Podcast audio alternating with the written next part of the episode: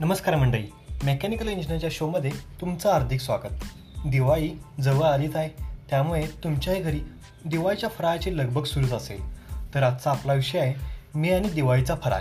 तर चला सुरू करूया आपल्या दिवाळीच्या फराळाला. उजव्या हातात असलेल्या मोबाईलवर अंगठ्याने इंस्टाग्रामवर स्क्रोलिंग सुरूच होते. तर डाव्या हातात असलेल्या टी व्हीच्या रिमोटने चॅनेल बदलणे असले वेगवेगळे उद्योग ॲट द टाईम चाललेले. त्यामुळे मल्टीटास्किंग असे मी माझ्या रिझ्युमेमध्येच टाकले आहे. इतका निवांचन म्हणजे शनिवारच. पण तोपर्यंत आईने हाक दिलीच. आईने हाक मारली की लगेच हजर व्हावं. नाहीतर पुढचे दोन दिवस टोमणे आणि न आवडणारे पदार्थच पदरी येतात. त्यामुळे मी एकदम उठलो आणि लगेचच आईसमोर हजर झालो. समोर पाहतो तर काय? जाळात तांदूळ हरभरा डाळ फुटाणा डाळ आणि बरंच काही भाजलेले एका डब्यामध्ये भरलेलं.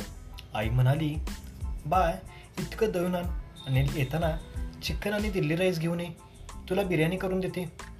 खरंच आईचं डोकं म्हणजे ग्रेटच असतं. कारण बिर्याणी जर हवी असेल तर दळायला गेलंच पाहिजे. त्यामुळे मी शेवटी ना इलाजाने दळायला गेलोच. अनेक घरातून चिवड्याचे चकलीचे लाडवाचे वेगवेगळे वास येत होते.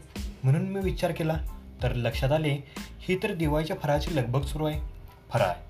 दिवाळीचा फ्राय म्हणजे माझा आणि त्याचा अगदी छत्तीसचा आकडा लहानपणी दिवाळीसाठी मी मामाच्या गावी जात.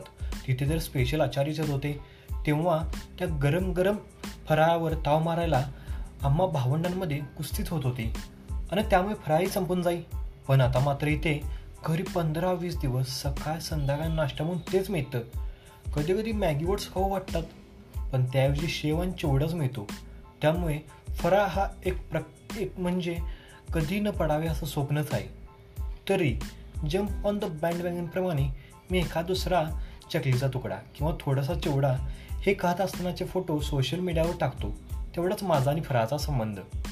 नाहीतर थेट मामाचे गाव गाठणे. कारण जरी तिथे फराळ दिला तरी गल्लीतल्या बारक्या पोरांना देऊन टाकायचा आणि सरळ दाबात पण गोड शब्दात सांगायचं.